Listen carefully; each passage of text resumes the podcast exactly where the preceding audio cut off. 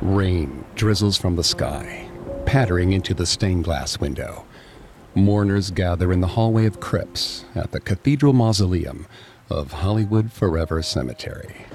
It's the anniversary of actor Rudolph Valentino's sudden and untimely death. And as a lover of silent film and a newcomer to the City of Angels, you excitedly attend the yearly ceremony honoring this 1920s heartthrob. You step on your tiptoes, craning your neck, trying to catch a closer look at the crypt. It is stifling in the small space. Damp bodies cloaked in black squeeze up against you. Your breath quickens, trying to compensate for the lack of fresh air. But as people pay their respects, they depart, and your excitement heightens as you move closer and closer to Valentino's resting place. You stand directly in front of his nameplate. You could touch it if you liked. But something holds you back. Only one woman stands beside you. She holds delicate, pale flowers in her trembling hands, and a veil covers her face. Bowing your head in respect to Valentino, you feel a rush of relief as the tension between you and the woman dissipates. She lowers her bouquet to the floor and starts to leave. When you look down, your heart seizes. Right before your eyes, the woman's flowers decompose, shriveling into crackly stems, color fading to ash. You turn and see her, watching you. Electricity races through your nerves, and your heart pounds faster and faster as she lifts her veil. Illuminated by a flash of lightning, you see her true face the chalky white of bone, piercing through rotting patches of sinewy flesh, and deep, sunken eyes.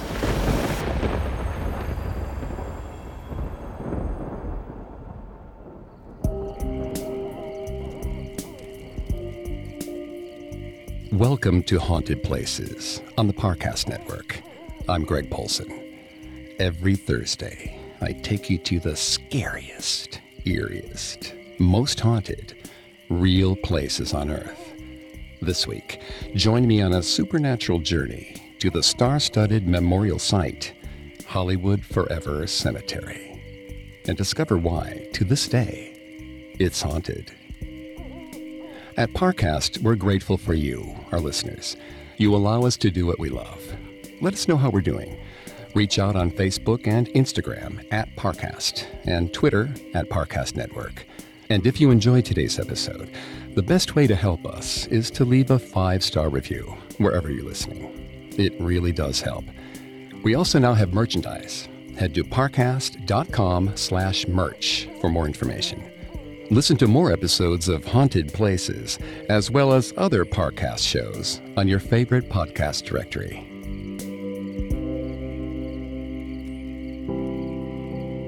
Once called Hollywood Memorial Park, this cemetery located in Hollywood, California, was founded in 1899. The cemetery is home to lush greenery, palm trees, and a pristine lake embellished with water features, a picture of beauty and serenity. With 62 acres of land, exploring the massive mausoleums and thousands of graves is a daunting task. But don't worry, the cemetery staff is more than happy to provide you with a tour or a map. When it was originally built, the cemetery was a cultural icon, a place of glamour and significance, a place where the Hollywood famed vied to spend their life after death. Today, Hollywood Forever Cemetery is much the same, except it also appeals to the living, hosting many concerts, movie screenings, and the biggest Dia de los Muertos celebration in the United States. Besides the great weekly events, the cemetery is also a popular attraction due to the many famous dead resting within. To name a few, director of The Wizard of Oz and Gone with the Wind, Victor Fleming, guitarist Johnny Ramone, actress Marion Davies, voice actor Mel Blanc, and Judy Garland, who was recently reburied here in 2017. There are also memorial statues to those who have passed, including Anton Yelchin, known for his role in the Star Trek reboots, and a memorial monument for the dog that played Toto in The Wizard of Oz. For all its wonderful qualities today, Hollywood Forever Cemetery was not always a well maintained popular attraction. The cemetery lost nearly all of its glamour when Jules Roth held majority ownership from 1939 to 1998. Vandalism and neglect ran amok, which was only exacerbated by the Northridge earthquake in 1994. Roofs were collapsing, the buildings on lake were flooding, and tombstones had cracked or fallen over. Trash was strewn across the grounds, and it became a popular place for deviant behavior and nighttime loitering. The dead did not appreciate this disrespect. Vern groaned as he sat up in bed, slamming his fist against the clock, silencing it. Blearily, he checked the time. 2:30 a.m. Time to get to work. Roger and Eric waited for him outside the cemetery, the leafy branches of an overgrown tree masking their presence. Vern noticed the glistening sweat off their foreheads, how their hands fidgeted in their pockets. They were green for sure, but they could get the job done. Gripping the metal bars, Vern hoisted himself over the fence and dropped to the other side with ease. Roger and Eric soon followed and the three trudged through the unruly grass, stumbling over an infestation of knobby weeds. Eric tripped and landed on his face with a grunt. Roger helped him back on his feet. Vern thought about shushing them, but he knew he needn't bother. Security was supremely lacking. Unwelcome visitors could come as they please, wreaking mayhem on the decrepit and vulnerable place. Vern was a frequent guest among their ranks, as he made quite a profit from people's dark desires. He ran a disturbing business, looting graves for anything his customers could ever want. They reached the closest mausoleum without trouble, its concrete structure seemingly crumbling before their very eyes. Vern approached the cracked stained glass window. It was a pretty portrait of some saint. He kicked it in with his boot. He glanced back at Eric and Roger, who stared at him, bewildered. Vern shrugged in response. Would anyone really notice a difference? He stepped through the shattered window and entered the mausoleum. It was hard to breathe in the musky, thick air. Fissures ran up and down through the surrounding crypts, and puddles from the recent rainfall collected in the cracks of the floor. Vern continued on when he heard Roger and Eric follow after him. Vern's eyes lit up when he spotted a strikingly damaged crypt. He almost felt undeserving. This was so easy. Beckoning over Roger and Eric, his hand dove into the exposed tomb, fingertips searching. There his hand wrapped around the shriveled neck of a corpse. He pulled a small blade out of his pocket and reached back into the tomb. A moment later, and Vern pulled out a severed head, holding it by the matted strands of its hair. He took a moment to marvel at his prize. The woman's face, unaware of what just became of her, was peaceful. Her eyes were closed, but her flesh was peeling off in craggy flakes, exposing decaying muscle. And her sliced spinal cord, glowing white in the dark, dangled from her neck. Vern admired its form, thinking about how much this would be worth to the right customer with the right fetish. Eric looked away as Roger gagged. The sight was almost too disgusting to handle, and the smell was atrocious. But dawn was creeping upon them, and they needed to leave. Vern asked Roger for a paper sack to hide the head, and the three of them ditched the mausoleum and returned the way they came.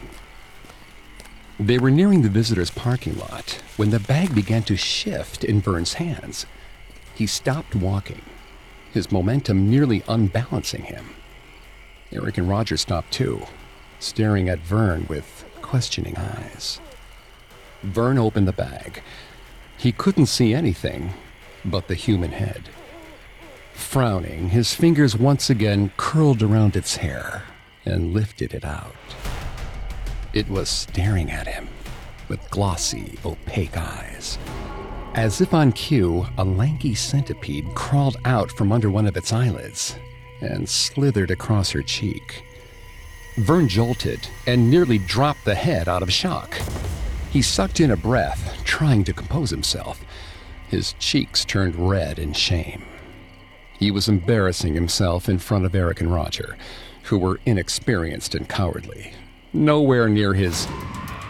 The head screamed at him, shrill and piercing, its nearly toothless mouth agape, and its frosty eyes wide in anger.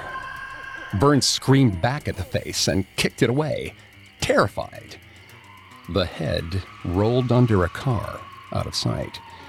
But yet, he could still hear its agonizing shrieks.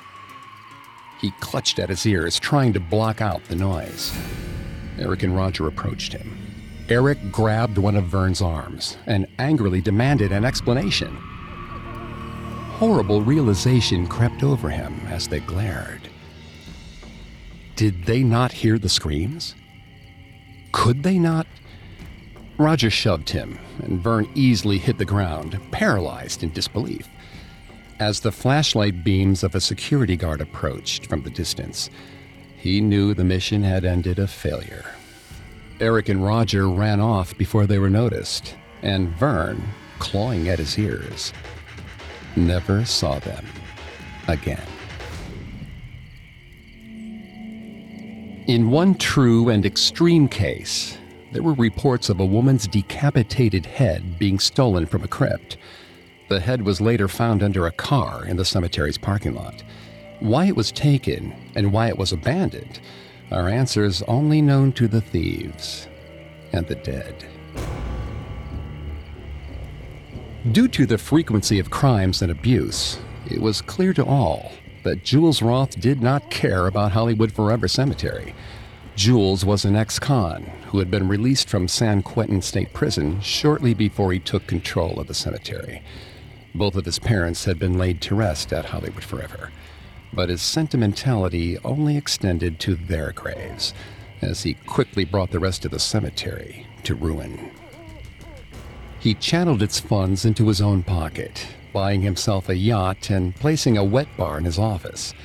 He sold off part of its land and allowed the buildings to fall into steep disrepair. As a segregationist, he even refused to bury Gone with the Wind's Oscar winning African American actress, Hattie McDaniel. The families of the dead were appalled by the poor treatment of their loved ones, and many did all they could to rescue the deceased from these poor conditions.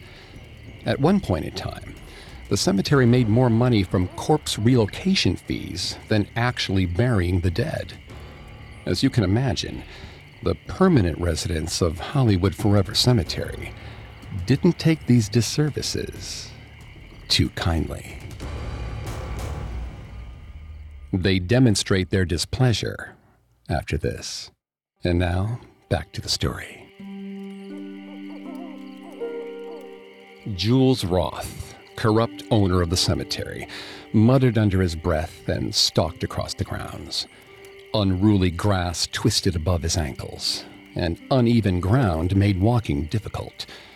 He was getting too old for this, and his back was killing him. The constant complaints of visitors were grating on his last nerve. It's not like the dead cared about the place, so why should they? But still, they whined, one person had even threatened to call the health department over the foul smell from the Abbey of the Psalms mausoleum. Jules already had enough government suits sniffing into his business, so he reluctantly agreed to deal with the stench. The Abbey of the Psalms mausoleum loomed ahead of him, untended palm husks littering the sidewalk. The building's tall white walls and Roman facade above the entryway were infested with uncontrolled moss as cracks rippled throughout. Roth opened the rusted gate, and its weight slammed it shut behind him. He nearly retched at the stench that filled the enclosed space. Definitely rotting flesh. His eyes watered, but he straightened his back and inhaled. He only needed to find the source. The mausoleum was more of a disaster than he had imagined. Crypts of the dead lined his path, above and below him, some of its marble cracked. Other surfaces were shoddily hammered over with slats of wood. Dirt, cigarettes, and other unmentionable litter was strewn across the floor, along with shattered glass from the broken skylights. He peered up. The sun was fading painting the sky hues of dark purple and blood red. The foul odor was making him dizzy. He pulled his shirt collar over his nose and mouth. He kicked a chunk of marble out of the way as he stumbled forward, staring at the crypts riddled in spray paint. This would cost thousands to repair. Well, when he retired in a few years, someone else could pay from their own damn pocket. Roth startled as the light bulbs in the corridor suddenly burst, glass spraying him from above. Grumbling, he fumbled for his flashlight latched to his belt. He flicked it on and let out a shuddered breath of unease. The sounds of scratching led Roth to a severely damaged crypt. The exposed tomb inside held the bodily remains of a withered corpse. With his flashlight, he peered over the edge to investigate. Could this be where a decomposing hand shot out of the crypt and clutched around Roth's throat? Bulbous maggots scuttled off the flaky, molding flesh and onto Roth's trembling face. Icy chills sliced into his skin under the skeleton's fingers. He howled, ripping the corpse's arm away. He ran for the exit, terrified, but tripped and stumbled on the trash and chunks of concrete scattered across the floor. The crypts along either side of him trembled against an unknown force. Roth's heart hammered in his chest, and he couldn't help but wail out in terror as he scampered through the corridors of the mausoleum, accompanied only by the narrow beam of light from his flashlight. Fragile crypts began to split open, their surfaces cracking and pushing outward, threatening to unleash the malevolent force that lurked inside. Roth tripped over the steps, but managed to reach the gate. Tears of relief glistened in his eyes. But the gate wouldn't open. He shook it hard, trying to break free.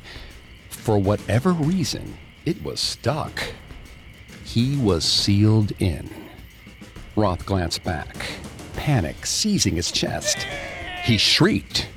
With a quick and powerful tug, the gate swung open, and Roth fell forward, scraping his knees against the concrete. He picked himself up, ran, and never looked back. Jules Roth passed away in 1998 at nearly a 100 years old.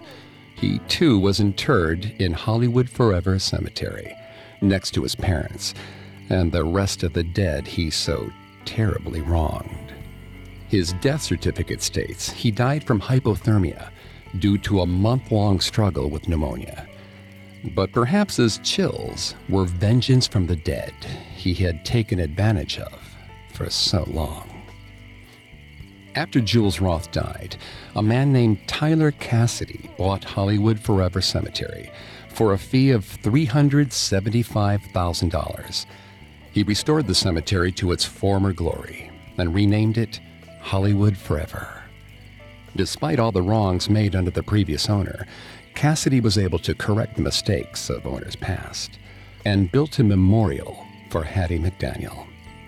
The dead could now rest easy although there will always be some who will never rest at all. One of these very people was Benjamin Bugsy Siegel, whose body rests in the Beth Olam Mausoleum within Hollywood Forever. He was born in Brooklyn, New York in 1906 and soon formed connections with the mafia. He led a life of exuberance, befriending Hollywood elites and dating actress and fellow mobster Virginia Hill. He even oversaw construction of the renowned Flamingo Hotel on the Las Vegas Strip, which he named after his girlfriend. However, his life ended in a whirlwind of horror and pain. Carl paced at the back of the crowd. Throngs of people filled up a large grassy field as they sat staring at the massive movie screen. They were all between him and his picnic blanket, watching the movie he was now missing Bugsy, a 1991 film about the life and love of infamous mobster Bugsy Siegel. It wasn't Carl's favorite mobster movie, as it had a little too much romance for his taste. But still, to watch a film about a dead guy, only a short walk away from that dead guy's grave, it was a rare opportunity. An opportunity he was now missing, just because he had to go to the bathroom. Carl knew he shouldn't have gotten up. His crippling social anxiety made it difficult for him to go to the movies at all, let alone ask a crowd of people to move just so he could get back to his seat. His bladder had forced him to ask his way out, but now his mind was keeping him from asking his way back in. He paced around, looking at the ground. He was missing the movie he had to sit down. He approached the people at the edge, insistent on walking right past them. But as he got close, they looked right at him. He turned around. He couldn't do this. And now he was missing the gunfight, his favorite part of the movie. He sat down and sulked, upset with himself and his own inadequacies. He couldn't watch the movie, not from this far away.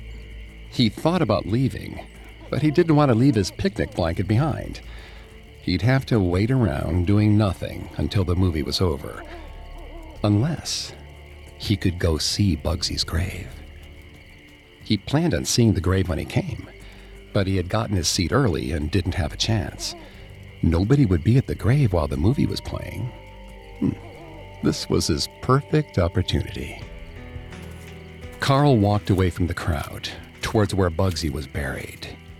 The night was quiet, and the path was well lit, rather peaceful.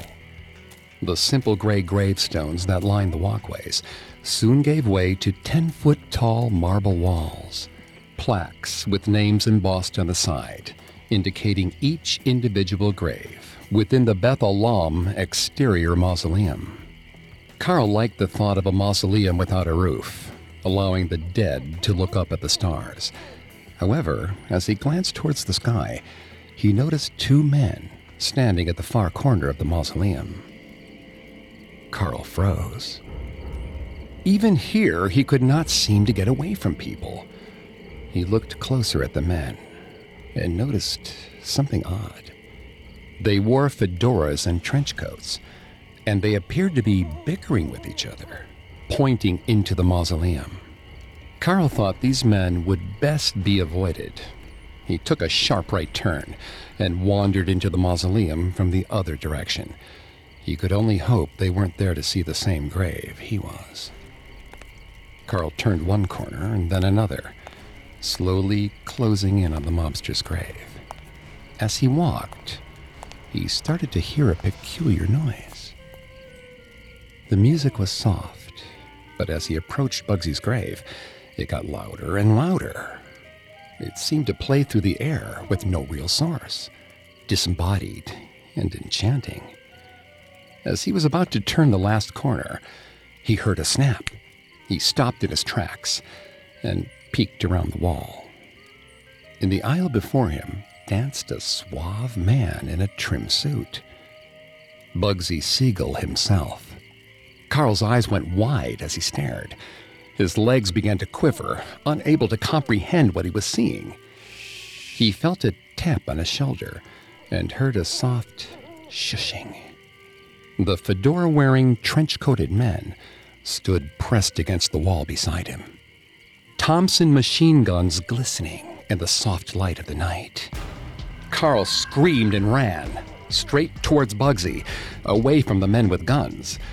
As he sprinted down the hallway, Bugsy stopped still, looking at him in abject horror.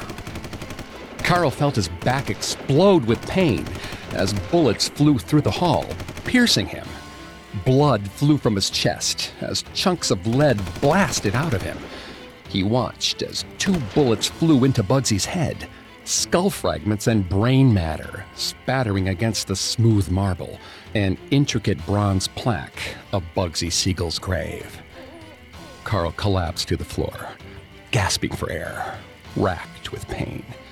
His eyes dimmed as he watched his own blood mix with Bugsy's on the ground. And then the pain stopped. Carl blinked. He took in a deep breath and let it out. He felt the floor's tiles smooth and dry. He looked at his chest and clothes, perfectly fine and perfectly whole. He climbed to his feet, still shaking from the experience. He decided to return to his blanket in front of the crowd. He thought he'd be better off around people, after all. Bugsy Siegel was murdered in his girlfriend's home on June 20th, 1947. To this day, his death goes unsolved, but many suspect the mob had a part to play, as minutes after his death, grunts working for fellow mobster Meyer Lansky declared Lansky's takeover at the Flamingo. Other suspects included his girlfriend's brother, due to rumored abuse between Bugsy and his sister. Given the circumstances of his death, it is no surprise that his spirit still roams the earth. He wanders the cemetery at night, staring mournfully at his grave. And although his body rests at Hollywood forever, he is also said to haunt the house in which he was murdered, as well as the Flamingo Hotel. Witnesses have seen his ghost attempt to take cover from the raining bullets, eternally reliving his last moments. We'll meet other famous residents of Hollywood forever after this. Now, back to the story. As it was the pinnacle cemetery during the 1920s, Hollywood Forever is also home to many silent film stars. And although long past, one of these deceased is still trying to have her voice be heard. Between palm trees aglow with iridescent lights, a Ramones cover band played on a massive stage. Surrounding them were hundreds of fans, dancing and screaming the lyrics to Blitzkrieg Bop. And as these people had the time of their lives, the dead laid mere feet away. The concert ended with a dramatic guitar riff and the stage lights going dark. The concert goers mingled a while, still high off good music and adrenaline. But soon the crowd dissipated, energy lulling and everyone went back to their cars, ready for bed. Lisa was feeling her excitement fade as well, but her friend Claire had other plans. Ever mischievous and perhaps a bit tipsy, she was eager to have the historic cemetery all to themselves. Lisa had reluctantly agreed, but that was nearly an hour ago, and her irritation was escalating. Her feet ached, and her stiletto heels punctured the ground from time to time, forcing her to yank herself up. It was also dark increasingly difficult to see. Their only source of light was the sparkle of the moon and the occasional lamppost. Claire was now just a silhouette as she stumbled over herself to check the different tombstones, glancing at the names in hopes of finding a favorite celebrity. Luckily, Claire's drunken laughter guided Lisa's path. Lisa could hear Claire start to run, still giggling. She tried to shout after Claire, but her voice was hoarse and raw from singing all night. The sound of laughter started to fade with distance, and Lisa groaned, kicking off her heels to chase after her friend. As she ran, ears straining, Lisa finally became aware of how quiet the cemetery was a jarring void of sound that made her uneasy. Lisa stopped in her tracks, dread twisting at her stomach. That scream belonged to Claire. Heart thrumming at her chest, Lisa peered deeper into the expanse of the cemetery, looking for her friend. As she crested a hill, she noticed the lake, glistening against the starlight in the sky. But as for Claire, she saw nothing. Blood drained from her face as she quickened her pace and cried out Claire's name. She approached the shore of the lake, noticing a statue shaped like a man holding a guitar. In the dark of the night, the statue was ominous, although she knew this was the grave of Johnny Ramone. Claire and Lisa had stopped by before the concert to pay their respects. Perhaps Claire had returned to see her celebrity crush one more time. Across the water loomed a mausoleum, foreboding and impenetrable. Lisa approached Johnny's grave, face flushed with adrenaline and growing panic. She spotted a pale form lying behind Johnny, glowing in the moonlight. She rushed forward. It was Claire. Lisa whimpered in anguish and collapsed by Claire's side. Claire was lying on her back, tears streaming from her eyes as she stared up at the hazy sky. Claire's mouth gaped like a fish out of water, but no sound left it, only a hollow gasping. Lisa shook Claire, shrieking at her in hopes to wake her from this terrifying trance. In her peripheral, she saw a flicker across the water and whipped her head around. A woman stood in front of the mausoleum in lavish wear, with silky dark hair and porcelain skin. Blood trickled down her dress, an odd yellowish tinge to the fabric. Her eyes wide and cheeks sunken, she stared at Lisa with a feverish intensity. Lisa screamed, but an invisible force coiled around her neck and tightened. She felt her bladder burn like fire, and she tugged at her clothes in a desperate ploy to alleviate the excruciating pain. But it didn't stop. Hear me, the woman wailed, as Lisa attempted to scream, speak, anything. Hear me, the woman repeated, tears trickling down her face. Lisa's fingers grasped around her paralyzed throat and she cowered against her friend's motionless body. The woman approached, towered over her, forced her into silence so that this troubled spirit might speak. The sound echoed across the lake, and the woman jumped, startled. She shimmered in the night, then faded and disappeared. Claire and Lisa, feeling the air rush into their lungs once more. As they got to their feet, they looked up at Johnny's face. His normally serious lips turned upwards in a slight smile.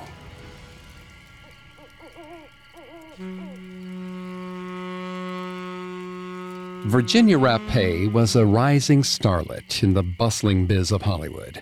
Though she died tragically young, the circumstances of her death made her famous forever.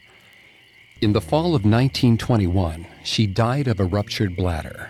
Yet, according to a friend of Virginia's, she was raped by Roscoe Fatty Arbuckle, a very successful comedian, a few nights before her death. And that was when her health declined rapidly. Though Fatty claimed his innocence, he was sent to trial three times regarding the rape and death of Virginia Rappé. Eventually, he was acquitted, but the trial of public opinion destroyed his reputation. To this day, many questions about Virginia's untimely death go unanswered. And to this day, Virginia Rappé's ghost haunts Hollywood Forever Cemetery. Near her grave, guests have heard disembodied sobbing, a cry for help for anyone who'd listen. And across the lake from Virginia's grave stands Johnny Ramone's grave, as Johnny eternally plays his guitar.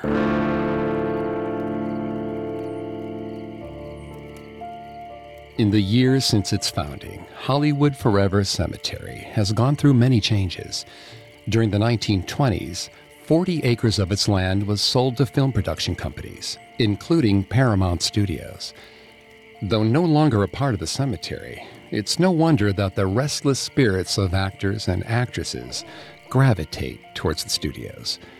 In fact, there have been many sightings of ghosts traveling across the border of the cemetery and into the adjoining lot, insistent on recapturing the limelight they so craved in life.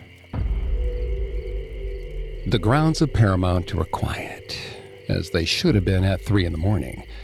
Tom stifled a yawn and glanced at his partner, Brett, who was sulkily sipping at a styrofoam cup of coffee. The two security guards had been on duty for nearly six hours, and they made their hourly rounds once again. They meandered down the roads, streetlights casting long shadows against movie posters on the walls of the many sound stages.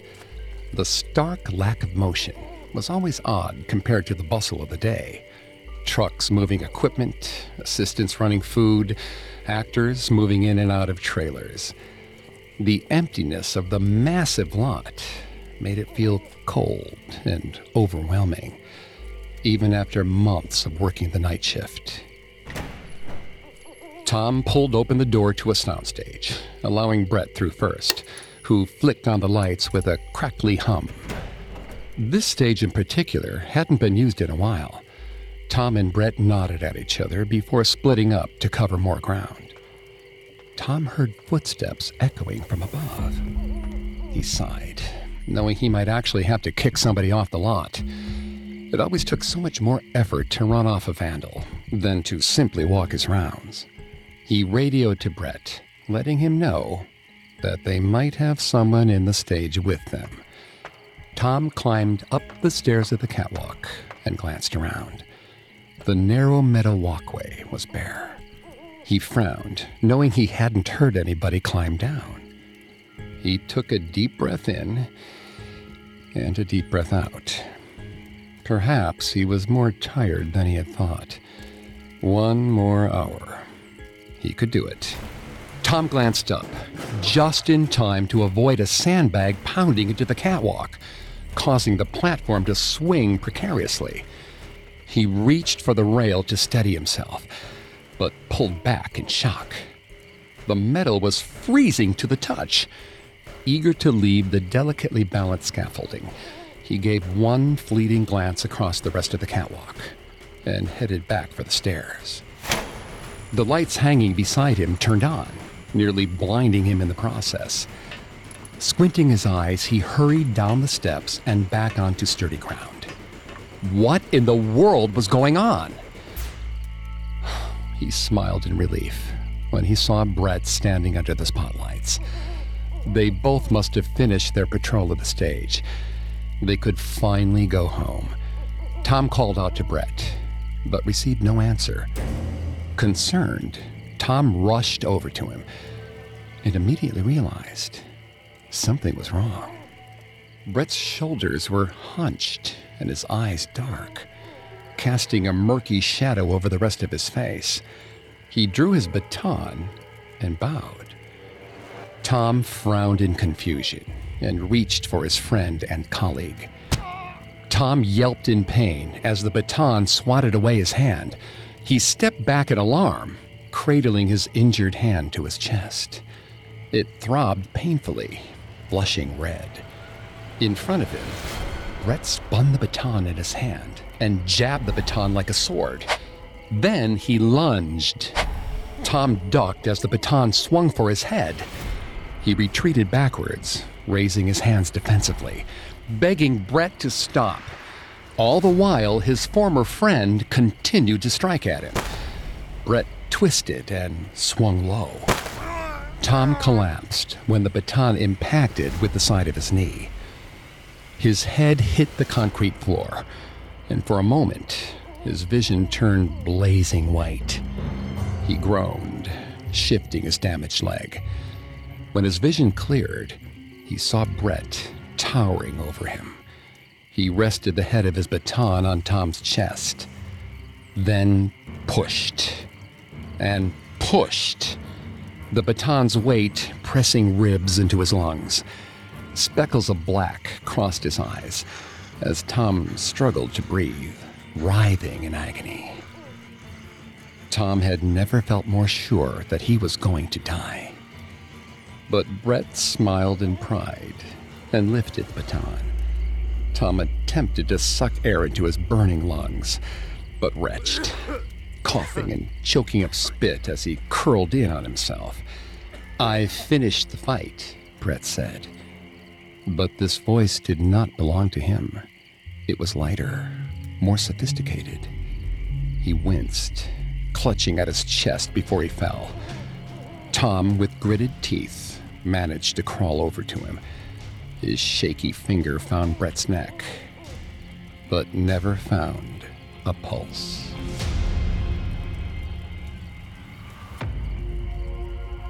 One of the many famous residents of Hollywood Forever Cemetery is Tyrone Power. Guests have detected an increase in EMF readings near his grave, as well as a drop of temperature. As an actor, he died of a heart attack while in the process of filming a fight scene for the film Solomon and Sheba. He was unable to finish the film and unable to move on. Hollywood Forever Cemetery is a place full of rich history and culture. With its grand architecture and exquisite scenery, it's the perfect resting place for the Hollywood celebrities of old. Come to pay your respects, then grab a lawn chair and stay for a movie. You might just catch a glimpse of these stars. And not just on the big screen.